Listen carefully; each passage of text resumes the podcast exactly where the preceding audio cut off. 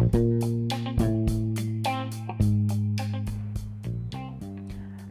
Everyone मैं कल्पेश व्यास आप सबका स्वागत करता हूँ इस पॉडकास्ट में जिसका नाम है F L T financial literacy training जहाँ पे हम बात करते हैं Indian teenagers Indian parents and money इन तीनों के बीच के बहुत ही इंटरेस्टिंग रिलेशन को हम जानते हैं और बहुत सारी चीज़ें हम सीखते हैं जो कि नए जनरेशन के लिए काफ़ी मददगार साबित होती है।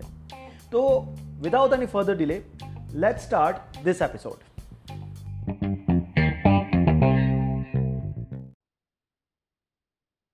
Yes, my dear friend, welcome, welcome, welcome to this channel, welcome to this podcast and I welcome you all. Kalpesh Vyas में आप सबका स्वागत करता हूँ इस वंडरफुल जर्नी में। नाम है एफ़ फाइनेंशियल लिटरेसी ट्रेनिंग जिसके अंदर हम मोस्टली बात करते हैं इंडियन टीनेजर्स के बारे में कि वो क्या चीज़ें अभी से फॉलो करें।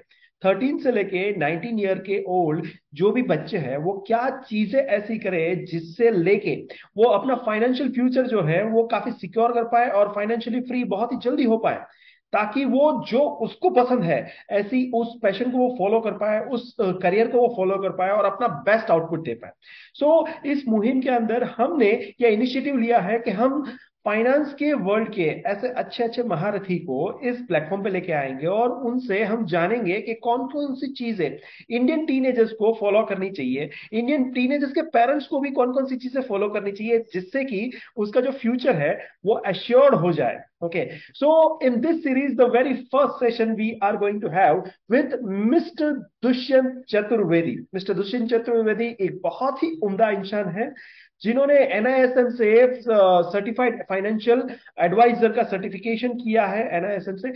He is nutrition therapist as well as nice and vice expert he is a senior manager in Reliance industry and executive MBA operations for Bharuch region okay he's right now working with the reliance industry, but uh, I, I, tell you, he is an engineer turned into financial pro, and he is very much passionate about the passionate about the finance. और वो हमें इसी बात से पता चलता है दुष्यंत चतुर्वेदी ने पिछले कुछ सालों के अंदर फाइनेंस की दुनिया में काफ़ी काम किया है जिसमें उसने 336 डिफरेंट इन्वेस्टर्स को हेल्प की है और उसके साथ उसके पोर्टफोलियो को भी मैनेज करते हैं and he is right now handling the AUM of 21 crore which is quite a good hands up amount okay and he is into retirement planning he is into wealth planning he is into tax planning he is into child development planning means child financial planning so बहुत सारी चीजों को वो handle करता है as well as he has also initiative one of the movement which is about the health not just wealth It is about health also so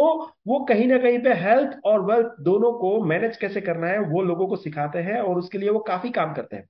So we are really really happy to have mister Dushyant in this session तो आज का session हम शुरू करते हैं और जानते हैं मिस्टर दुष्यंत से कि हमें क्या करना चाहिए जिससे कि हमारे इंडियन टीनेजर्स जो है वो अपना फाइनेंशियल जो फ्यूचर है उसको सिक्योर कर पाए फाइनेंशियली फ्री हो, हो सके जल्दी से जल्दी right so let's warm welcome mister Dushyant Dushyant Chaturvedi So yes, we do have Mr. Dushyant Chaturvedi with us. तो दुष्यंत जी जैसे मैंने बताया कि Dushyant ji is really pro in the finance और वो पैशन है उसका फाइनेंस जो है वो उसका पैशन है I as far as I know Dushyant ji is engineer turn into the finance pro right sir correct Yes, and uh, he has uh, experience uh, with uh, working with the, you know, one of the jargon Reliance industry. उसके साथ काम किया है और side by side उसने finance के fundamental समझे खुद से समझे हैं और उसके बाद उसने इंप्लीमेंट किए हैं और बहुत कुछ सीख के। And then he you know be the pro in the in this particular field so आज हम जानना चाहेंगे, दुष्यंत जी आपसे बहुत सारी चीज़ें। सो स्पेशली जैसे मैं आपको बताऊँ कि हमारा ये जो चैनल है, हमारा ये जो पॉडकास्ट है it is known as F L T financial literacy training but mostly हम जो फोकस करते हैं फोकस करते हैं टीनेजर्स के बारे में। हमारा जो विजन है, वो ये है कि भाई थर्टीन टू नाइनटीन ईयर जो किड्स है उसको अभी से पता चले कि पैसों को किस तरह से हैंडल करना चाहिए मनी हैबिट्स क्या होनी चाहिए। सो so, उसके बारे में हम आज बात करेंगे। तो मेरा सबसे पहला ये आपका सवाल है कि व्हाट डू यू थिंक आप आ, आ, आ, आपके टाइम पे आप जब टीनेजर थे वो और अभी जो टीनेजर्स है उन दोनों में डिफरेंस क्या है? और तभी और अभी जो फाइनेंस का इंपॉर्टेंस है उस टाइम पे समझना कितना ज़रूरी था या नहीं था? और अभी कितना ज़रूरी समझना ज़रूरी है या नहीं है? प्लीज़ सर तो मैं इसमें आपको ये कहना चाहूँगा कि जब हमारा जो है, मैं, हम जब यंग जनरेशन में थे और ये 1980s 90s की बात है और उस समय हमको तो फाइनेंस का ऐप भी नहीं पता था और हम ये कुछ भी नहीं जानते थे। हमें बस इतना पता था फाइनेंस का मतलब बस ये है कि पैसे मिलने चाहिए और हमारा एम्बिशन भी जो होता था हम सभी लोगों का वो ये होता था कि किसी भी तरीके से हम एक अच्छा क्वालिटी एजुकेशन किसी तरीके से ले सकें। क्वालिटी एजुकेशन भी उस समय मिलना आसान नहीं था लेकिन उसको किसी भी तरीके से ले सके और लेने के बाद में हमें एक अच्छा जॉब मिल जाए बस इससे आगे क्या हमारा कोई थॉट प्रोसेस था ही नहीं okay. लेकिन आज के समय के हिसाब से जब मैं रिलेट करता हूँ तो मुझे बहुत सारी चीज़ें बहुत ही सरप्राइजिंग लगती हैं और जो हमारा जो यंग जनरेशन है उसको ये जानना ज़रूरी है कि हमारा रूट कहाँ था वेल्थ क्या होता है मनी क्या है कहाँ से आती थी पहले एक्सचेंज कैसे होता था और ये चीज़ों के लिए बहुत ही इंटरेस्टिंग चीज़ है मैंने थोड़ा आपसे इससे पहले ज़िक्र भी एक बार किया था कि जब हम छोटे थे तो हमारा नेटिव प्लेस अयोध्या में होता था। हम प्रयागराज के रहने वाले हैं शुरू से born and brought up in Prayagraj. And summer vacation में हम हमारे विलेज में जाते थे। और हमको ये एक, हम फॉर्चुनेट हैं कि हमें ये सौभाग्य मिला कि हमने वहाँ पे जो आप कह सकते हो कि बिल्कुल रूरल एरिया है जहाँ पे ट्रांसपोर्टेशन भी नहीं है कुछ भी नहीं है तो वहाँ का लाइफ कैसे होता था? वहाँ पे जो फाइनेंस था वो किस तरीके से मैनेज होता था? एक्सचेंजेस कैसे होते थे? आज जैसे आप बच्चों से पूछोगे यंग जनरेशन से पूछोगे तो शायद उनसे पूछोगे कि वेल्थ क्या है फाइनेंस क्या है तो वो सीधा यही बोलेगा कि नहीं वो डॉलर है रुपी है है ना? करेंसी है वो उसको करेंसी मतलब वेल्थ मतलब करेंसी समझ में आता है। बेसिकली वेल्थ का मीनिंग करेंसी नहीं होता है। वेल्थ का मतलब है वेल्थ का जो रियल डेफिनेशन है ये आप किसी से पूछोगे आई आई डोंट थिंक कि more than two three percent person will be able to answer this question wealth क्या है? वेल्थ का सही मीनिंग होता है कि कोई भी ऐसी चीज़ कोई भी ऐसी क्वालिटी कोई भी ऐसी वस्तु जो आपके पास बहुत ही ज़्यादा मात्रा में है ठीक है? लेकिन बाकी जो दूसरे लोग हैं वो उसके लिए आप कह सकते हैं कि तड़प रहे हैं स्कैसिटी में है और उनको मतलब वो सोचते हैं कि किसी तरह ये मुझे थोड़ी सी मिल जाए। वो ये रियल डेफिनेशन जो है वेल्थ का होता है। जैसे कि आज आप बात करेंगे गल्फ का बहुत ही रिच है गल्फ कंट्री सारे। तो उनका वेल्थ क्या है? क्रूड है उनका वेल्थ आज उनका सारा फाइनेंस जो है वो सारा किससे क्रूड से मैनेज हो रहा है? ऐसे कहीं पे अगर गोल्ड माइन है तो वो वहाँ पे जो है वो वो उसका वो वेल्थ हो सकता है किसी हम्म। के पास पानी है वो वेल्थ हो सकता है आज आप साउथ अफ्रीका में सुनते हो कि वहाँ पे कंडीशन पानी की ऐसी है कि पूरा का पूरा जो कैपिटल है उनका कैपटाउन की कंडीशन ऐसी है कि शायद वो पानी के बिना जो है वो कुछ दिन बाद पूरा ड्राई हो जाएगा और किसी लायक नहीं रह जाएगा exactly. तो हम लोग जब छोटे थे गाँव में जाते थे तो हम लोग देखते थे लोगों के पास करेंसी नहीं होती थी mm-hmm. तो लोगों को कोई भी सामान परचेज करना होता था तो वो एक्सचेंज में क्या करते थे जो विलेजर्स थे जो जो किसान थे वो जो है ग्रेन्स को एक्सचेंज करते थे तो ग्रेन्स के एक्सचेंज में वो वहाँ से वेजिटेबल फ्रूट ये सारी चीज़ें लेते थे वो हम्म। तो ऐसे ही किसी के पास ग्रेन्स है तो वो उसका जो है वो वेल्थ हो गया वो उसकी करेंसी हो गई हम्म। ऐसे ही अब किसी के पास कोई और दूसरी चीज़ अगर जो है वो ज़्यादा मात्रा में है तो वो उसका करेंसी हो गया बहुत सारे लोग क्या करते थे अभी भी आप देखोगे कि स्क्रैप दे करके हम पैसे लेते हैं yes. वो भी उसका वेल्थ हो गया exactly. तो वेल्थ का मतलब मीनिंग जो है वो ये है कि आपके पास ज्ञान बहुत ज़्यादा है किसी चीज़ का तो आज आईटी सेक्टर क्या है? आईटी सेक्टर का वेल्थ उसका जो है नॉलेज है। Exactly exactly. तो वो उसका वेल्थ है उससे उसको जो लाइफ में चाहिए सब कुछ मिलता है। उसको yes. प्रॉस्पेरिटी मिलती है रिकॉग्निशन मिलता है सब कुछ मिलता है उससे। तो वेल्थ का रियल डेफिनेशन ये है। और आज के जो जनरेशन है वो अच्छी चीज़ ये है वो इन चीज़ों को काफ़ी हद तक समझती है। Okay. और अब वो ब्रेड एंड बटर से ऊपर आ गए हमारा कंट्री जैसे जैसे डेवलपिंग कंट्री से डेवलप कंट्री की तरफ़ जा रहा है वैसे वैसे अब हमारा ब्रेड एंड बटर का जो इशू था वो खत्म हो गया है आज हम्म। बहुत ही जो पुअर कंडीशन में उसको भी दो टाइम खाना आराम से मिलता है पहले जो विलेजेस में लोग थे आज से आप पचास साठ साल पहले पता करेंगे अपने फादर वगैरह से बहुत रेयर लोग थे जिनके घर में दो टाइम चूल्हा जलता था खाना मिलता था हम्म। आज वो चीज़ सबको अवेलेबल है एग्जैक्टली exactly. तो वेल्थ का डेफिनेशन समय के साथ में चेंज हो रहा है so, ऐसा ऐसा कुछ मैं समझ रहा हूँ कि पहले जो स्टैंडर्ड ऑफ़ लिविंग था उससे हमारा स्टैंडर्ड ऑफ़ लिविंग आज बढ़ा है। तो मतलब पहले जो टीनेजर्स थे पहले जो यंग जनरेशन थी उसका जो वेल्थ का डेफिनेशन था वो कुछ मतलब अलग था अभी का जो है वो कुछ अलग हो गया क्योंकि स्टैंडर्ड ऑफ़ लिविंग अलग हो रहा है राइट एंड अल्टीमेटली ऐसा मैं कुछ समझ रहा हूँ आपके आपने जो नॉलेज शेयर किया उससे कि wealth it does not mean the money only okay? Yes. it is just a medium. It is just a medium through yes. which you can you know uh, transact. Okay otherwise wealth could be anything अगर कोई fine मतलब physically fit है तो health is the wealth for him right something like that okay जिसके sir में बाल नहीं है तो दूसरे के पास बाल है तो उसको वही वो भी वेल्थ की तरह दिखता है। A nice nice example sir. Thank you thank you very much for this wonderful example. Yeah. So uh, what do you think? कि आज की जनरेशन आज के जो टीनेजर्स है वो सही में मैंने बहुत बार देखा है कि they are really like craving for the money मतलब कैसे कहीं से भी पैसे आने चाहिए और वो करोड़पति हो जाना चाहिए। ऐसे बहुत सारे लोगों की मेंटालिटी स्पेशली मेट्रो सिटीज़ में हमने ऐसा देखा है। हमारे काफ़ी लिसनर्स है, काफ़ी व्यूअर्स है जो मतलब ऐसा कुछ सोचते हैं टीनेजर्स एंड हम कई बार बताते हैं कि it is not just like you know money कि आपको सिर्फ़, आपके पास मनी होना चाहिए। एंड मुझे पता है कि ये पॉइंट आपसे डिस्कस करना सबसे फ़ायदे, फ़ायदेमंद है। क्योंकि यू आर इन वेल्थ मतलब finance as well as you are into health okay you are nice and vice expert so थोड़ा सा ये बताइए कि what is the nice and vice concept and क्यों ज़रूरी है पैसों के साथ साथ हेल्थ भी होना टीनेजर्स के लिए स्पेशली आज के टीनेजर्स के लिए? Yes. तो अभी हम ये देखते हैं कि जो लाइफ स्टाइल है हमारे यंग यंग जनरेशन का वो लाइफ स्टाइल उनका बहुत ही पुअर है। एक्चुअली उनका इम्यूनिटी भी बहुत लो है और फिजिकली भी वो बहुत स्ट्रांग नहीं है ऐसा मैं कह सकता हूँ। क्योंकि क्या होता है, आपका जो गॉड ने जो बनाया था ह्यूमन को, वो जैसे बाकी एनिमल्स को बनाया है, वैसे ह्यूमन को बनाया था। और उसका काम था कि उसको जंगल में जाकर के वहाँ पे शिकार करना है, वहाँ से अपना ब्रेड एंड बटर का अरेंजमेंट करना है, लेके आना है। और कम से कम डेली आपका एट टू टेन किलोमीटर का आपका जो है मूवमेंट होना चाहिए। तो बॉडी को इस तरीके से डिज़ाइन किया गया था। आज भी हम जो है ना वो सर्वाइवल के प्रिंसिपल पे ही काम करते हैं। हमारा बॉडी जो है ना बॉडी का मैकेनिज्म जो है वो सर्वाइवल के प्रिंसिपल पे काम करता है। हम्म। और सरप्राइजिंग चीज़ है देखिए पूरी दुनिया में सबसे प्रॉस्परस कंट्री यूएसए है। हम्म। लेकिन अगर आप डिसीज में देखने जाएँगे ना तो उसमें भी वो नंबर वन है। हम्म। आज life disease cancer diabetes cholesterol BP ये सारी डिसीज देखेंगे उसमें भी वो नंबर वन है। तो ऐसे ही आप यूरोपियन कंट्रीज़ में जाइए। ऐसी बाकी किसी भी कंट्री में जाइए जहाँ पे प्रोस्पेरिटी जितनी ज़्यादा है डिसीज उतनी ज़्यादा है। तो हम्म। सबसे पहले चीज़ तो मैं ये आज के यंग जनरेशन को बोलना चाहता हूँ कि लाइफ का बहुत ही सिंपल फॉर्मूला है देखिए जो चीज़ को हम साइंटिफिकली प्रूव नहीं कर सकते ना तो उस चीज़ का लॉजिक जो बिना लॉजिक के आज का जो हमारा जनरेशन है ना बिना लॉजिक के किसी चीज़ को मानता नहीं है exactly. तो लॉजिक ज़रूरी है तो लॉजिक ये है कि लाइफ का फॉर्मूला है life equal to one time to the power two and health to the power three यानी लाइफ में जो इंपॉर्टेंस है ना आपका लाइफ में वेल्थ का कितना रिक्वायरमेंट है?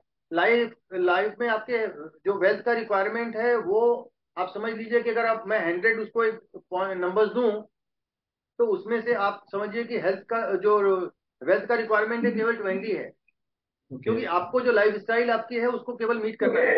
लेकिन आपके पास पैसा कितना भी है अगर आपके पास टाइम नहीं है उसको जीने के लिए तो उस पैसे का कोई मतलब नहीं है। हम्म। और अगर आपके पास हेल्थ नहीं है तो टाइम का भी कोई मतलब नहीं है और वेल्थ का भी कोई मतलब नहीं है। इसका हम्म। बहुत ही अच्छा एग्ज़ाम्पल है। इंडिया में जो सबसे बड़े आप कह सकते हो वेल्थ क्रिएटर हैं जिनको बोला जाता है वो थे राकेश झुंझुनवाला जी। एग्जैक्टली यस और वो जो है ना आप देखिए कि सिक्सटी इयर्स का भी एज उन्होंने अचीव नहीं किया और उनका डेथ हो गया। Wealth hmm. तो बहुत था उनके पास। वेल्थ तो इतना है कि उनका आने वाला फोर फाइव जनरेशन जो है ना वो भी कुछ नहीं करेगा तो भी आराम से लेवियसली जी सकता है। Yes. लेकिन उन्होंने अपने हेल्थ के ऊपर हेल्थ जो उनका था ना वही सबसे बड़ा वेल्थ इंसान का क्या होता है हेल्थ होता है hmm. क्योंकि वो टू दी पावर थ्री है उसके hmm. बाद टाइम जो है टू दी पावर टू है वो आपका उस, उसके बाद सेकंड नंबर पे जो वेल्थ है वो टाइम है फिर उसके hmm. बाद जो थर्ड नंबर पे वेल्थ है वो आपका फाइनेंस है या आप कह सकते हो मनी है तो okay. तो इसलिए आज का जो यंग जनरेशन है उसको अपने हेल्थ के ऊपर सबसे ज़्यादा फोकस करना चाहिए क्योंकि अगर आपके पास हेल्थ है तो आप जो मनी है वो अर्न कर सकते हो हम्म। आपका जो है फाइनेंस अच्छा रह सकता है लेकिन अगर आपका हेल्थ अच्छा नहीं है हम्म। तो आप उसको फाइनेंस से मैनेज नहीं कर सकते पैसा कितना भी होगा वो हेल्थ को खरीद नहीं सकता है। Yes so basically basically as i understand from your equation कि health uh, plus wealth plus time that is exactly required okay life को फुलफिल करने के लिए मतलब फुल uh, एंजॉयमेंट करने के लिए ये सारी चीज़ें ज़रूरी है जबकि टीनेजर्स के माइंड में बहुत uh, ये कंफ्यूजन होता है कि भाई अगर पैसे आ जाए तो सब कुछ आ जाता है। बट uh, हमने ऐसा कुछ देखा है कि भाई इसके साथ हेल्थ भी बहुत ही ज़रूरी है right okay yes yes exactly sir तो सर uh, मैं ये एक चीज़ जानना चाहूँगा कि अभी आप जितना भी मतलब पोर्टफोलियो मैनेज करते हैं जितना भी चीज़ें आप देखते हैं और आप बहुत सारे कस्टमर्स के साथ जुड़े हुए हैं आपके आ, आपके बहुत सारे मतलब लोग हैं जो आपके आपके थ्रू पोर्टफोलियो मैनेज करवाते हैं राइट सो बेसिकली कौन सी ऐसी चीज़ें हैं जो आज के टीनेजर्स को जाननी चाहिए जो आप आप कस्टमर के साथ इंटरेक्ट करते होंगे बट ऑब्वियसली वो एडल्ट होंगे वो मतलब बड़े होंगे बट इवन दो उन लोगों को काफ़ी सारी चीज़ें पता नहीं होती राइट तो आपको क्या लगता है कौन से तीन मेन चीज़ हैं फाइनेंस की दुनिया के कंसेप्ट हैं जो टीनेजर्स को पता होने चाहिए? यस प्लीज़ सर तो इसमें मैं जो यंगस्टर्स हैं उनको ये कहना चाहूँगा कि सबसे पहले जो है वो आप अपने जो पेरेंट्स हैं उनके साथ जो ये वेल्थ है जो फाइनेंस से रिलेटेड वेल्थ है उसके बारे में आप डिस्कस कीजिए। हम्म। आप अपने लाइफ में आप क्या सोचते हो फ्यूचर में? आपका फ्यूचर प्रोस्पेक्ट क्या है? आप फ्यूचर में कैसी लाइफ जीना चाहते हो? उसको भी आप उनसे डिस्कस कीजिए। हम्म। क्योंकि एक पेरेंट्स भी आज की डेट में मैं जो देख रहा हूँ बहुत बड़ी गलतियाँ कर रहे हैं। वो ये है कि हमने हमारे पेरेंट्स से ये सीखा था। मेरे खुद के फादर ने जब मैं जॉब मैंने स्टार्ट किया तो मुझे बोला था कि पैसे जो है ना सेव करने के लिए सबसे अच्छा तरीका ये है वेल्थ क्रिएशन का कि तुम एवरी मंथ जाके पोस्ट ऑफ़िस से एनएससी खरीद लो हम्म। तो ऐसा हमारे फादर ये लोग क्यों कहते थे इसके पीछे रीजन ये था कि मेरे फादर का जो ईरा था जो आप सिक्सटी से लेके एटी नाइनटीज का ईरा बोल सकते हो हम्म। वहाँ पे क्या था कि पोस्ट ऑफ़िस में जो रिटर्न था ना वो ट्वेल्व परसेंट था इलेवन परसेंट था इवन एल जो है ना वो भी आपको एट नाइन परसेंट का रिटर्न देता था हम्म। तो उस समय ये रिटर्न मिलने की वजह से क्या था कि उन्होंने अपने पैसे को पोस्ट ऑफ़िस में रखा और उससे उनका एक ज़रूरत भर का वेल्थ क्रिएशन हो गया दूसरा एक बहुत बड़ा मेजर चेंज जो आया है वो ये आया है कि मेरे ग्रैंडफादर जो थे उनका अर्निंग लाइफ स्पैन बहुत बड़ा था रिटायरमेंट का जो स्पैन था वो बहुत छोटा था ओके okay. तो आप ये कह सकते हो कि जो उनका आप एक यंग यंग एज जो है जो आपका मींस नॉन अर्निंग जो एज है जो जो जिसको आप चाइल्ड एज भी कह सकते हो वो जो था वो हार्डली फिफ्टीन सिक्सटीन ईयर्स था। उसके बाद वो या तो एग्रीकल्चर में लग जाते थे या बिज़नेस में लग जाते थे या फिर कहीं उनको छोटा मोटा जॉब करना पड़ता था। okay. और जॉब वो कब तक करते थे? वो जॉब करते थे सिक्सटी फाइव सेवेंटी ईयर्स की एज तक। मेरे ग्रैंडफादर के समय में हर आदमी की ये इच्छा होती थी क्योंकि नीड उसकी बहुत ज़्यादा थी और वो फुलफिल होती नहीं थी। रिटायरमेंट का तो कोई प्लानिंग का सवाल ही नहीं था। तो वो ये कोशिश करते थे कि रिटायरमेंट के बाद भी मेरे को पाँच साल दस साल का एक्सटेंशन मिल जाए।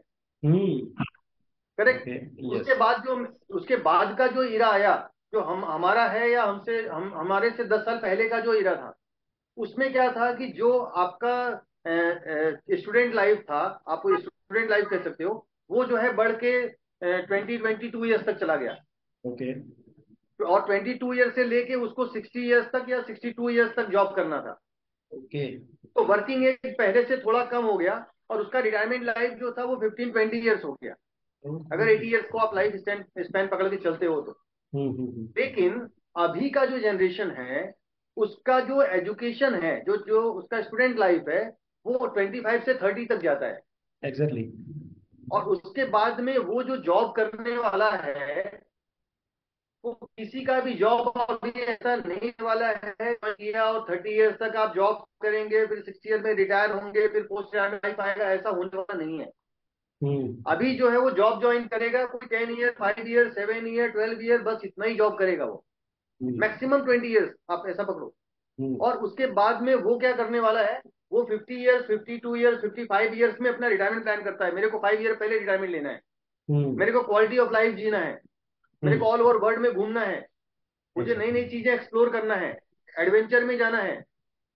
वो उसके बाद स्क्यूबा ड्राइविंग करना है। इस तरह की चीज़ें हैं अभी। Okay. क्योंकि उसको क्या है ना हमने जब अपना करियर शुरू किया तो हमको क्या था कि हमें अपना पूरा गृहस्थी भी एस्टेब्लिश करना है.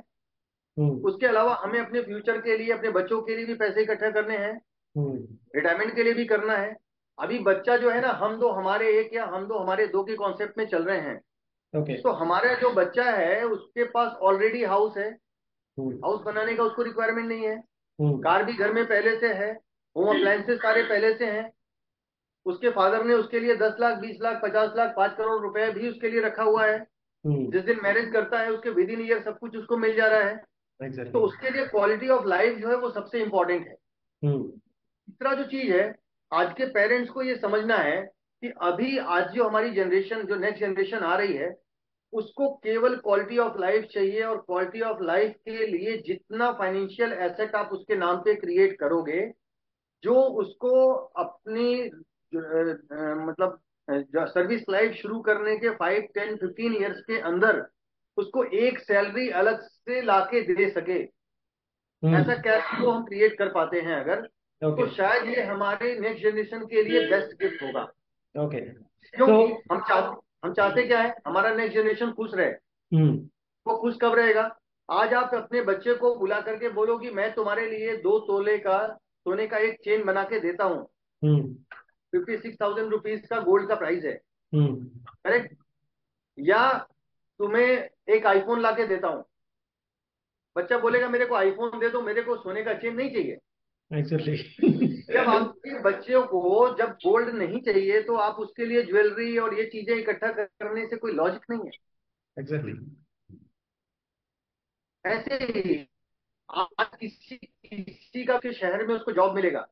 हम्म तो आज अगर आप two B H K three B H K में रह रहे हो या टेनामेंट में आपका फ़र्स्ट फ्लोर पे रहते हो सिंगल सिंगल फ्लोर के मकान में रहते हो तो आपको टू स्टोरी थ्री स्टोरी करने से ज़्यादा अच्छा है कि आप बच्चे के नाम पे पचास लाख एक करोड़ रुपए आप रखो और ऐसा प्लान करो कि वो उसका जब जॉब शुरू हो उसके फाइव टेन ईयर्स के बाद में उसको एक कैश फ्लो जनरेशन आ जाए।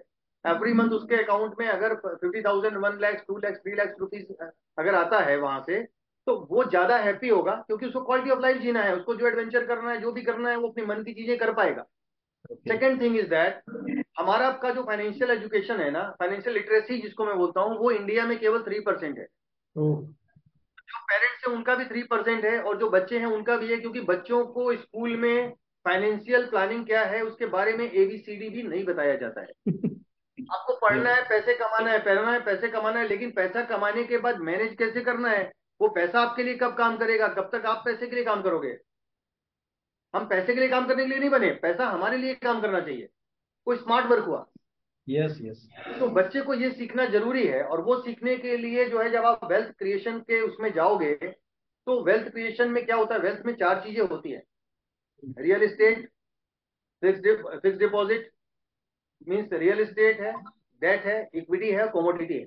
यस तो जैसा मैंने बताया कि अगर आप इसमें से अब इसका रिटर्न की अगर हम बात करें तो रियल इस्टेट इंडिया में आप कहीं पे भी परचेज करते हो वो थ्री टू फाइव परसेंट से ज़्यादा का रिटर्न लाके देता नहीं है। उसका cash flow three two five percent ही है। सेल आउट करने के बाद तो हो सकता है कुछ आपको गेन मिल सकता है लेकिन उससे ज़्यादा मिलेगा नहीं। सेकेंड थिंग इज़ दैट अभी तक पॉपुलेशन ग्रोइंग था हर आदमी के तीन चार बच्चे थे जो हमारी जनरेशन थी या हमसे पहले की जनरेशन थी। तो एक घर में पेरेंट्स ने एक मकान बनाया है टू बी एच के का थ्री बी एच के का उसके घर में चार बच्चे सरवाइव नहीं कर सकते तो सबको निकल के अपना मकान बनाना है। तो रियल एस्टेट का नीड था। हम्म लेकिन अभी आने वाले जनरेशन में क्या होगा आपका रियल एस्टेट का नीड ड्रास्टिकली कम होने वाला है। ओके आप चाइना में जाके देखो घोस्ट सिटी बना के रखा हुआ है। हम्म। कोई रहने वाला नहीं है।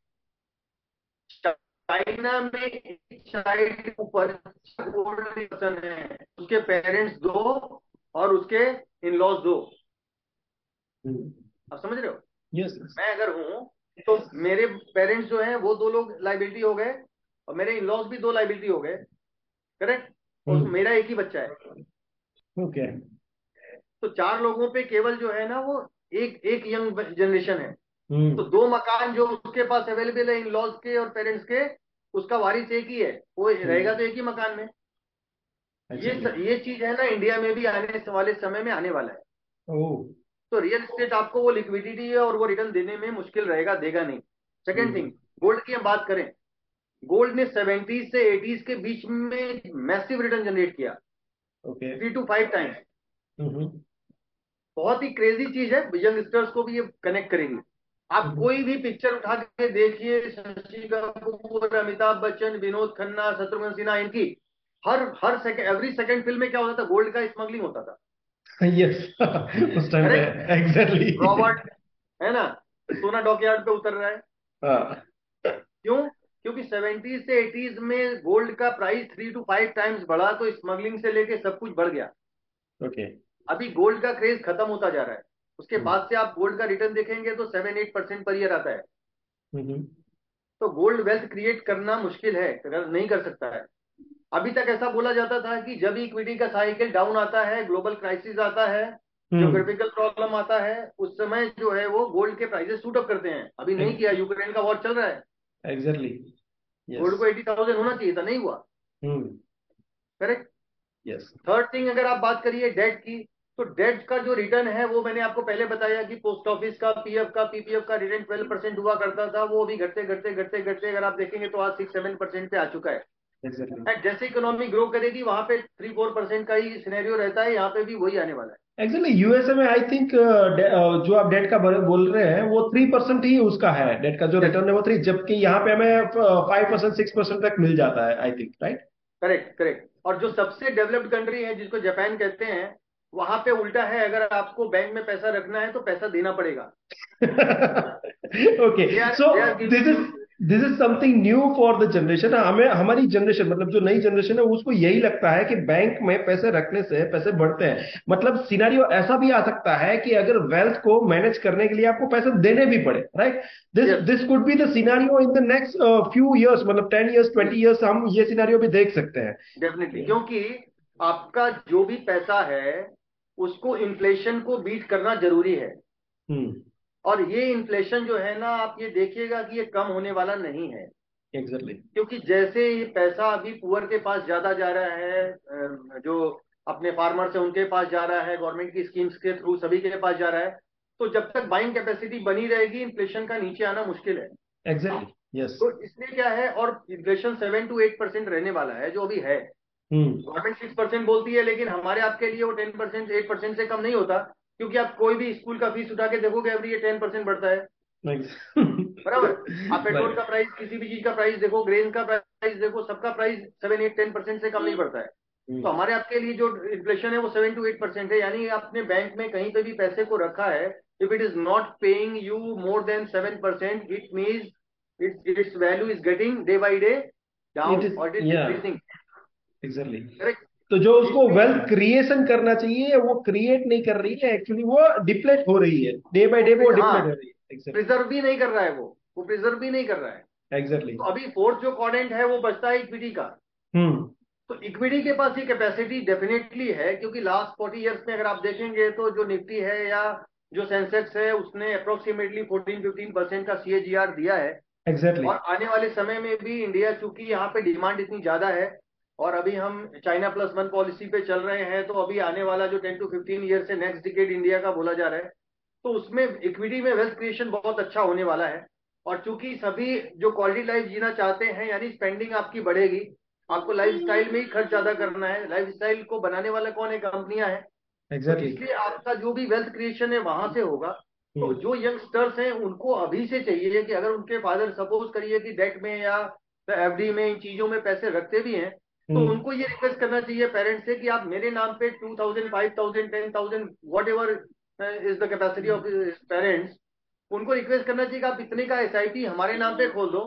हम्म, जिससे कि हम फ्यूचर में उसको जब हमारा जॉब आएगा हम उसको कंटिन्यू करेंगे आगे इंक्रीज करेंगे और एक क्वालिटी ऑफ़ लाइफ हम जी सकेंगे। Exactly So, uh, just a minute, sir. Yes sir तो जैसे आपने बताया कि equity could be the most you know potential instrument कि जहाँ पे वेल्थ क्रिएशन हो सकता है। बट uh, उसके साथ साथ एक और चीज़ है डेफिनेटली uh, इक्विटी तो कर ही सकता है। बहुत सारी चीज़ें हो इक्विटी के साथ हम कर सकते हैं। म्यूचुअल फंड है इंडेक्स फंड्स होते हैं ईटीएफ्स होते हैं। वो बहुत सारी चीज़ें हैं जो कि टीनेजर्स को थोड़ी थोड़ी अभी से जानना शुरू करनी चाहिए। बट मुझे एक बहुत ही बड़ा जो पॉइंट लग रहा है वो ये है कि पेरेंट्स और जो बच्चे हैं उसके बीच में मतलब कि इंडियन फैमिलीज़ में पैसों के बारे में ज़्यादा बात नहीं होती है। That could be the root cause अगर वो बात होना चालू भी हो राइट तो समझ पाए एक दूसरे की नीड समझ पाए। जैसे कि आपने बताया कि हमारे जो पेरेंट्स है अभी जो पेरेंट्स होंगे टीनेजर्स के उसकी उसका कुछ विजन उसके कुछ अंडरस्टैंडिंग पैसों को लेके कुछ अलग होगी। जबकि हमारे जो टीनेजर्स है उसकी अंडरस्टैंडिंग उसका विजन उसको क्या चाहिए? वो एक अलग ही लेवल पे होगा राइट तो जब तक ये बैलेंस नहीं होता है तब तक वो दोनों साथ में मिलके एक कॉमन गोल के लिए काम नहीं करते हैं तो ये काफ़ी दिक्कत हो सकती है। और वही चीज़ मुझे लग रहा है कि भाई ये ये एक ऐसा भी पॉइंट हो सकता है कि आपकी फैमिली की बॉन्डिंग काफ़ी अच्छी करे। So what is your thought on that sir आप आपके उसके बारे में विचार क्या है बताए प्लीज़ मेरा मेरा कहना यह है कि पहली चीज़ तो जो इसलिए मैंने पेरेंट्स को भी एड्रेस किया और यंगस्टर्स को भी एड्रेस किया। तो इसमें सबसे पहले जो जो चिल्ड्रंस हैं, जो यंगस्टर्स हैं, सबसे पहले उनको थोड़ा बहुत अपने जो पेरेंट्स हैं, उनसे डिस्कस करना चाहिए। अपनी क्या उनका थॉट प्रोसेस है अपने फ्यूचर को लेकर के, वो किस तरह की लाइफ जीना चाहते हैं, क्या उनका अपना एम्बिशन है, उनको इंडिया में रहना है फॉरेन में रहना है, किस तरह से काम करना है, जो मैरिज करना है, नहीं करना है तो इसमें उनको थोड़ा बहुत एक स्टेप ले करके उनको अपने पेरेंट्स के साथ कुछ डिस्कशन करना चाहिए। बोलना चाहिए कि मेरा थॉट प्रोसेस ऐसा है मैं इस तरह से सोचता हूँ आप मेरे को करेक्ट करो या आपको एक्सप्लेन करो कि क्या है उनको अपने पेरेंट्स से एसेट लाइबिलिटी की बात करना चाहिए exactly. जैसे कि एसेट क्या है जो भी चीज़ आपके जेब में पैसे को डालता है yes. कोई भी ऐसा काम आप करते हो जो आपके जेब में पैसे को लेके आता है दैट इज़ एसेट और लाइबिलिटी hmm. क्या है जो आपके जेब से पैसे को लेके जाता है आपने कार खरीद लिया लाइबिलिटी हो गया वो है ना? एवरी मंथ आपका उसका ई पे कर रहे हो। आपने हाउस लिया वो भी आपका जो है वो लाइबिलिटी हो गया। उनको अपने पेरेंट्स से ये क्वेश्चन पूछना चाहिए कि अगर वो मान लीजिए रियल एस्टेट में इन्वेस्टमेंट कर रहे हैं तो क्या उन्होंने इस चीज़ को एक बार सोचा गया कि हम एक फ्लैट को ले रहे हैं? तो मोस्टली क्या हो रहा है लोगों के अंदर मिसकंसेप्शन कैसा है? मैं फोर्टी लैक्स का फ्लैट खरीदने जाता हूँ। ये मैं क्वेश्चन बहुत सारे मेरे जो इन्वेस्टर्स हैं उनसे पूछता हूँ। मैं फोर्टी लैक्स का फ्लैट लेने जाता हूँ। वो क्या करता है seven lakhs rupees five lakhs rupees ten lakhs rupees वो बिल्डर को पे करता है अपने पॉकेट हम्म। से उसके बाद थर्टी लैक्स का ट्वेंटी फाइव लैक्स का लोन लेता है हम्म। और उसके बाद वो शाम से सब जगह ये कहता हुआ घूमता रहता है कि नहीं मैं तो मैंने चालीस लाख रुपए का मकान लिया है exactly. तो मैं उसको कहता हूँ कि डेफिनेटली आपने मकान लिया है आपके नाम पे रजिस्ट्री भी हुआ है लेकिन आप एक बार तीन महीने उसका ई स्किप कर दो ना तो आपको पता चल जाएगा आपको ये एहसास होगा कि ये मकान आपका है कि नहीं है। सही बात है। करेक्ट तो, तब उनको ये, रियलाइज़ होता है कि अरे यार ये तो बात तो सही कर रहे हैं। मैंने कहा मकान तो आपका जब तक last E M I due है तब तक बैंक का है आपका मकान है किधर? पेपर तो उसके नाम पे पड़ा हुआ है। हम्म। इधर रहने से तो आपका मकान नहीं हो गया आप तो टेनेंट हो बैंक है। हम्म। तो इस चीज़ को समझना ज़रूरी है और जब आप अपने पेरेंट्स से बोलोगे कि पापा मैं आपने ये मकान लिया तो ये मेरे को ये एसेट कैसे है ये मुझे क्या दे रहा है हम्म। तो तब वो भी इस चीज़ को सोचने के लिए मजबूर होंगे क्योंकि पहले लोन का कॉन्सेप्ट इतना था नहीं हम्म। पहले लोग कैश पे करके मकान लेते थे exactly. लेकिन उनके माइंड में ये अभी भी नहीं आता वो कैलकुलेट नहीं कर पाते हैं कि मैं जो 20 लाख का मकान ले रहा हूँ उस पर जो ईएमआई है वो पे करने के बाद वो 40 लाख का हो गया फिर वो 50 लाख का बिकता है मैं कहता हूँ मैंने 20 लाख का मकान 50 लाख में बेच दिया फैक्ट तो ये है कि आपने 40 लैक्स में बाई किया था 50 में बेचा 20 इयर्स के बाद। एग्जैक्टली एग्जैक्टली आपका वो जो आपका इन्फ्लेशन है उसको भी आप शायद तक बीट नहीं कर पाएँगे अगर इस तरीके से आप सोचेंगे नहीं, नहीं कर सकते हो कभी भी नहीं कर सकते हो आप। Exactly exactly. दूसरी बात एक बड़ा प्रॉब्लम यह है कि अभी जो भी आप प्रॉपर्टी खरीद रहे थे अभी तक मोस्टली उसमें कहीं ना कहीं कुछ व्हाइट का ब्लैक भी हो जाता है। हम्म। लेकिन आने वाले समय में जिस तरीके से डिजिटल करेंसी आ रही है जिस तरीके से ट्रांजेक्शन सब ऑनलाइन हो रहे हैं हम्म। आने वाले समय में आप ये नहीं कर पाओगे। हम्म। और आपको पैसा जेब से देना पड़ेगा। आपका बीस लाख पंद्रह लाख रुपए व्हाइट का ब्लैक हो जाएगा और वहाँ से पच्चीस लाख का इनकम आएगा थर्टी लैक्स का आपके वो थर्टी परसेंट का टैक्स जाएगा सेवन लैक्स टैक्स में चले गए फाइव लैक्स का गेन हुआ था टू लैक्स पॉकेट से चले गए। हम्म, तो जब हम डिस्कस करेंगे तो ही क्या है कि पेरेंट्स का भी इसके ऊपर जो है ना उनका एक थॉट प्रोसेस बनेगा कि हाँ हमको इस तरीके से भी सोचना है। एग्जैक्टली एग्जैक्टली ग्रेट ठीक है? तो yes. ये हम करेंगे तो फिर क्या है क्योंकि ये डिबेट वाली चीज़ है। हम्म। अब उसके बाद अगर उनके पेरेंट्स को कोई चीज़ में कहीं पे मान लीजिए वो एक्सप्लेन नहीं कर पाते या वो रजिस्ट करते हैं तो फिर ये चीज़ आती है कि वो कंसल्ट करें फाइनेंशियल एक्सपर्ट से या बच्चे फाइनेंशियल एक्सपर्ट से कंसल्ट करें या दोनों लोग मिलकर डिस्कस करें। एग्जैक्टली आज ऐसा नहीं आज पेरेंट्स बहुत ओपन है। हम हम मैं अपनी बात करूँ हम कुछ छह भाई बहन थे हमारी हिम्मत ही नहीं पड़ती थी अपने फादर से बात करने की। अभी आज हमारा बच्चा मेरे से कोई भी क्वेश्चन पूछ लेता है। यस यस मतलब जो फ्रीडम बड़ी है। फ्रीडम जो है वो पहले से काफ़ी बड़ा है टीनेजर्स के लिए। और साथ ही साथ उनके लिए काफ़ी ऑप्शंस भी ओपन हुए हैं। और उसी ऑप्शंस के साथ साथ उसकी एक नेगेटिव इफ़ेक्ट भी है। अगर आप देखेंगे तो मैं कल परसों ही मैं स्क्रॉल डाउन कर रहा था यूट्यूब पे और मुझे दो तीन ऐसी एडवर्टाइजमेंट दिखी जो काफ़ी अट्रैक्ट करती है टीनेजर्स को। जैसे कि फ़र्स्ट एडवर्टाइजमेंट वॉज़ दर कि अगर आपके पास सपने बड़े हैं और आपके पास पैसे नहीं है तो सो एंड सो एप्लीकेशन जो आपको पर्सनल लोन देता है वन टू वन एंड वो है uh, काफ़ी सारी ऐसी गेम्स uh, की एप्लीकेशन है प्ले समथिंग समथिंग मैं कोई नाम नहीं लेना चाहूँगा कि जिसमें ऐसा क्लियर कट ऐसा बोला जाता है कि आप ट्वेंटी रुपीज़ इन्वेस्ट करो और दो दिन में ट्वेंटी थाउज़ेंड हो जाएँगे राइट ओके सो मेरे लिए ये एक पेरेंट्स uh, के साथ फैमिली में पैसों को लेके बात करना टीनेजर्स का एक इंपॉर्टेंट uh, इसलिए भी है कि टीनेजर्स जो है वो अवेयर हो उसको रियलिस्टिक रिटर्न्स पता चले रियलिस्टिक जो इन्वेस्टमेंट व्हीकल्स है वो पता चले। अगर ये बातें नहीं होंगी तो डेफिनेटली वो इसी तरह की सी कंपनियाँ बैठी ही हैं उसको परेशान करने के लिए या तो फिर ऐसे कोई भी बकरे ढूँढने के लिए कि भाई उसको ज़्यादा से ज़्यादा पैसे काट सके सो so, uh, मेरा ये ये एक पॉइंट ऑफ़ व्यू है कि जितनी ज़्यादा बात हो पेरेंट्स के साथ फैमिली में पैसों के बारे में तो एक तो हमें यह भी पता चलेगा कि पहले की जो अंडरस्टैंडिंग थी कि भाई रियल एस्टेट लेना चाहिए और अभी की जो अंडरस्टैंडिंग है रियल एस्टेट नहीं लेना चाहिए वो भी क्लियर होगी एज वेल एज कहीं पे बच्चे फंसेंगे नहीं। Right right? कोई फ्रॉड में नहीं आएँगे राइट right? तो वो बहुत सारी चीज़ें जो है वो सिर्फ़ डिस्कशन से ही बाहर आ सकती है। सो दैट्स वाई मैं मैं अपने सारे व्यूअर्स को और हमारे सारे जो लिसनर्स है पॉडकास्ट के उन सबको मैं ये अर्ज़ करूँगा कि आप अपने पेरेंट्स के साथ पैसों को लेके डिस्कस करना चालू करें कुछ भी चीज़ है right so slowly slowly you will get understanding कि भाई क्या होता है और किस तरह से पैसे काम करते हैं। And that is one of the most important thing to understand for every right sir correct correct और आपसे ज़्यादा तो दुष्यंत सर कौन जान सकता है कि पैसे कैसे काम करते हैं? बिकॉज़ मैंने ये आ, हमारी जब बात हुई पहली बार तब आपने बताया बताया था कि भाई बहुत ही यंग एज से आपने आ, समझना शुरू किया कि भाई ये किस तरह से होता है। और जब आप एक लेवल पे पहुँच गए फाइनेंशियल फ्रीडम का आपका जो पहला डेफिनेशन था और अभी का जो डेफिनेशन है वो काफ़ी डिफरेंट है वो हमारी डिस्कशन हुई थी।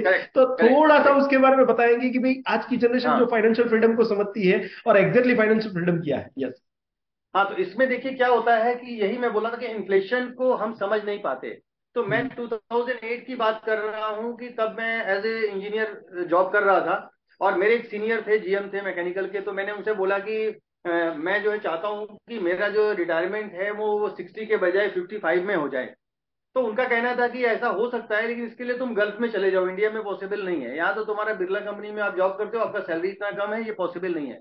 मैंने कहा नहीं बाहर तो नहीं जाऊँगा यहाँ पे रह के कोई तरीका बताओ। बोले यहाँ पे कोई तरीका नहीं है ऐसा। तो मैं उसके बाद से ऐसा सोचने लगा। फिर मैं उस समय ये सोचता था कि उस समय मेरा जो सैलरी था अप्रोक्सीमेटली थ्री लैक्स के आसपास था। तो मैं सोच रहा था कि जिस दिन मेरे को थ्री लैक्स पर मंथ कहीं से भी मिलने लगेगा तो उस दिन मेरा फाइनेंशियल फ्रीडम आ जाएगा और मैं जो है उस दिन रिटायरमेंट ले लूँगा। तो ये ये टारगेट रख के फिर मैंने इन्वेस्टमेंट करना शुरू किया और फिर मैं म्यूचुअल फंड में ही मेरा पोर्टफोलियो बना के वहाँ पे मैं करता रहा। करने के बाद में आज से लगभग चार या पाँच साल पहले की बात है जब मेरा three lakhs rupees per month का जो टारगेट था वो अचीव हो गया कि मेरा जो वेल्थ था जो मैंने फाइनेंशियल वेल्थ क्रिएट किया था उससे मेरे को थ्री लैक्स पर मंथ आराम से आ सकता है पर ईयर आराम से आ सकता है। लेकिन उस समय जब मैं इवेलुएट करने के लिए बैठा तो पता चला कि मेरा तो जो मंथ का जो खर्च है एक्सपेंसेस है मेरे लाइबिलिटीज है वो मिला के सेवन सिक्स सेवन लैक्स होता है। मैंने कहा ये मिसमैच कैसे हो गया? तब पता चला कि इन्फ्लेशन क्या चीज़ है। Yes. तो मेरे को वो रिवाइज करना पड़ा। अभी वो रिवाइज करके फिर मैंने अपना वो टारगेट सेट किया। और जो कि मुझे लगता है कि शायद बहुत जल्दी ये अभी अचीव हो गया है, या, और मैं इससे जो है वो बाहर निकल सकता हूँ। तो मैं, मेरा बच्चों को भी कहना यही है यंगस्टर्स को, कि आप भी अपना एक इस तरह का ड्रीम बनाएँ कि आपको फाइनेंशियल फ्रीडम कैसे मिलेगा, कितना अमाउंट चाहिए इन्फ्लेशन क्या होता है, ये सबको आप आज यूट्यूब हर चीज़ यूज़ करते हो, वहाँ पे जाके भी आप देख सकते हो, समझ सकते हो कैलकुलेटर आता है, वहाँ से जाके देख सकते हो। मेरे बच्चा है, उसको क्रिप्टो में बहुत इंटरेस्ट आया।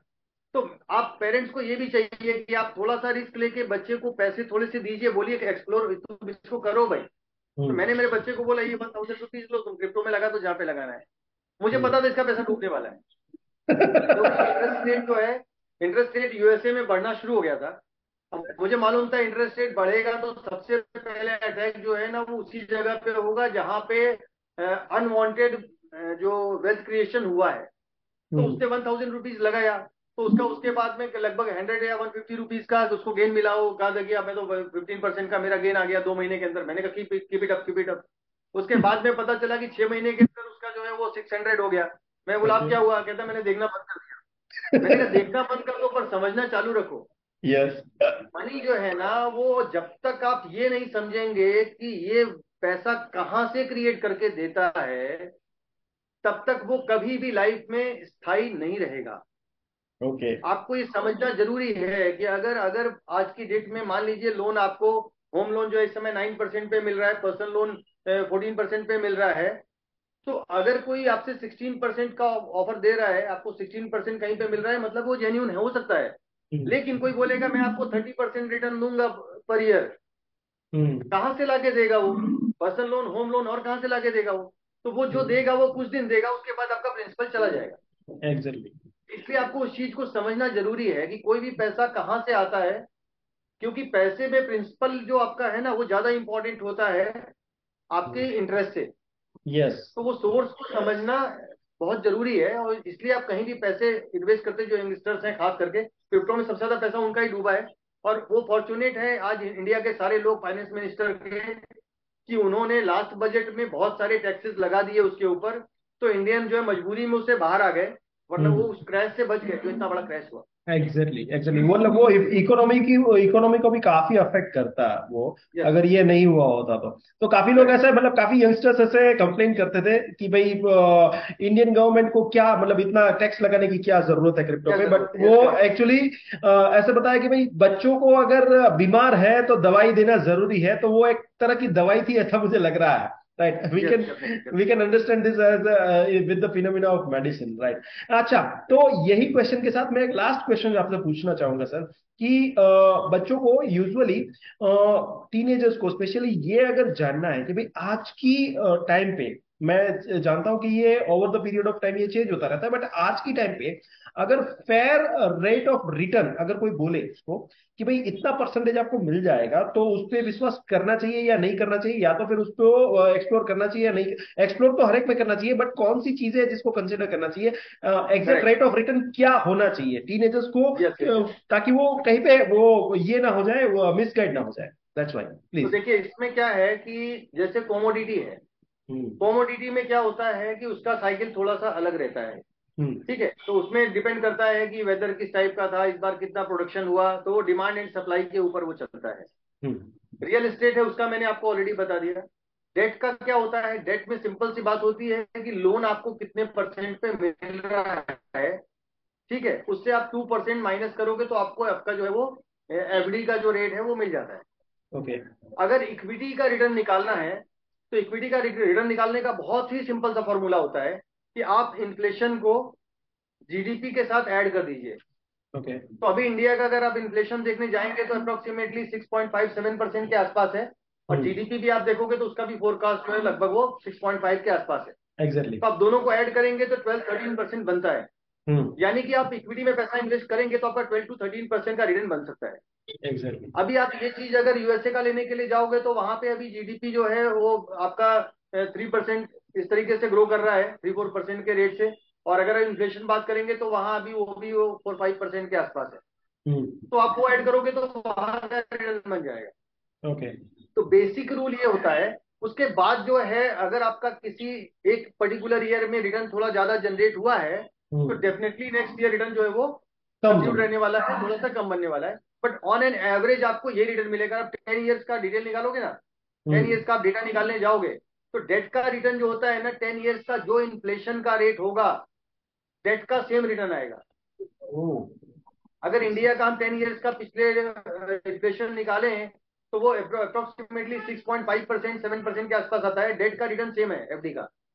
और इक्विटी का जो रिटर्न है उसमें आपको क्या करना है जीडीपी को ऐड कर देना है। जीडीपी प्लस जो इन्फ्लेशन है वो दोनों को ऐड करके जो मिले तो वो नॉमिनल है। वो अगर कोई बोले कि इतना परसेंटेज है तो हम उसको मान सकते हैं। हाँ। और अगर और- कोई उससे हाँ ज़्यादा बोले तो हमें उसको सोचना चाहिए कि भाई ये सही में सच बोल रहे हैं गलत बोल रहे हैं क्या है क्या और और अपॉर्चुनिटी भी इसमें इतनी आती है कि जैसे मान लीजिए कि इस साल हमारा जो दोनों को ऐड करने के बाद 12 percent thirteen percent fourteen percent बन रहा है लेकिन इस साल मार्केट ने मेरे को फोर परसेंट ही रिटर्न दिया है तो डेफिनेटली नेक्स्ट ईयर जो है वो उतना ऐड करके हमको मिल सकता है। Exactly exactly. मतलब वो साइकिल में चलता रहता है। यस yes, वो साइकिल में चलता रहता है बट एवरेज हमें निकल के जाता है। Okay great sir great thank you very much for your wonderful time sir आपने इतनी सा इतना सारा नॉलेज दिया। एंड डेफिनेटली uh, आपको और कुछ भी कहीं पे भी आपको ऐसा लगे कि भाई हमें इसमें कुछ ऐड करने की ज़रूरत है हमें हमें हमारा जो मूवमेंट है जो टीनेजर्स को उसके पेरेंट्स को फाइनेंशियल uh, नॉलेज देने के लिए तो मैं डेफिनेटली आपको सजेस्ट करूँगा कि आप हमें वो फीडबैक भी दें ताकि हम अपने uh, सार, uh, अपने प्रोग्राम को और बेहतर बना पाए। एज वेल एज आप अगर कुछ कहना चाहते हैं कुछ भी कहना चाहते हैं हमारी ऑडियंस को तो मैं आपको ये एक अपॉर्चुनिटी देता हूँ आप प्लीज़ की, शेयर कीजिए सर यस मैं आपके ऑडियंस को जो यंगस्टर्स हैं उनको भी उनके पेरेंट्स को भी मेरी तरफ़ से ये कहना चाहता हूँ कि आपको कभी भी कहीं पे ऐसा डाउट लगे आपको कुछ क्लियर नहीं हो रहा है आपकी क्यूरोसिटी है आप कुछ जानना चाहते हो आपको कोई एक्सप्लेनेशन चाहिए तो आप डेफिनेटली मेरा जो व्हाट्सएप नंबर है double nine one three two seven four triple three के ऊपर आप मैसेज ड्रॉप कर सकते हो। और मेरे से जो बेस्ट पॉसिबल होगा मैं आपको उसका रिप्लाई करूँगा। और आप फाइनेंशियली अवेयर हो आप वेल्थ क्रिएशन करें लाइफ में आगे बढ़े यही शुभकामना मेरी तरफ़ से आपको है। और यही मेरे लाइफ का मिशन भी है। Thank you thank you Dushyant ji thank you very much I be I be sharing your number with all my audience मैं अपने जहाँ पे भी मैं पॉडकास्ट में एज वेल एज हमारे यूट्यूब चैनल में जहाँ पे भी मैं अपना वीडियो रख रहा हूँ, वहाँ मैं डिस्क्रिप्शन में नंबर भी आपका रख दूँगा. So audience you can contact Dushyant ji आपको ये अपॉर्चुनिटी है कि आप फाइनेंस के फंडामेंटल्स काफ़ी अच्छी तरह से समझ सकते हैं. और अगर आपको कुछ हेल्प चाहिए तो दुष्यंत जी हेल्प करने के लिए रेडी है एज वेल एज अगर आपके पेरेंट्स कहीं पे कंफ्यूज है तो वो उसको गाइड भी कर सकते हैं और दुष्यंत जी की सर्विसेज़ भी ले सकते हैं. फाइनेंशियली पोर्टफोलियो मैनेजमेंट में या फिर और भी और भी बहुत सारी चीज़ें हैं इंश्योरेंस रिटायरमेंट प्लान वो सारी चीज़ें दुष्यंत जी काफ़ी अच्छी तरह से मैनेज कर रहे हैं थ्री थर्टी सिक्स कस्टमर्स के साथ ऑलरेडी वो कनेक्टेड है and he will be happy to connect with you people also okay so thank you very much Dushyant ji thank you very much for your time okay have a nice time sir bye bye Thank you for giving me such opportunity. Yes, sir. Yes. Thank you. Okay. Yeah. yeah.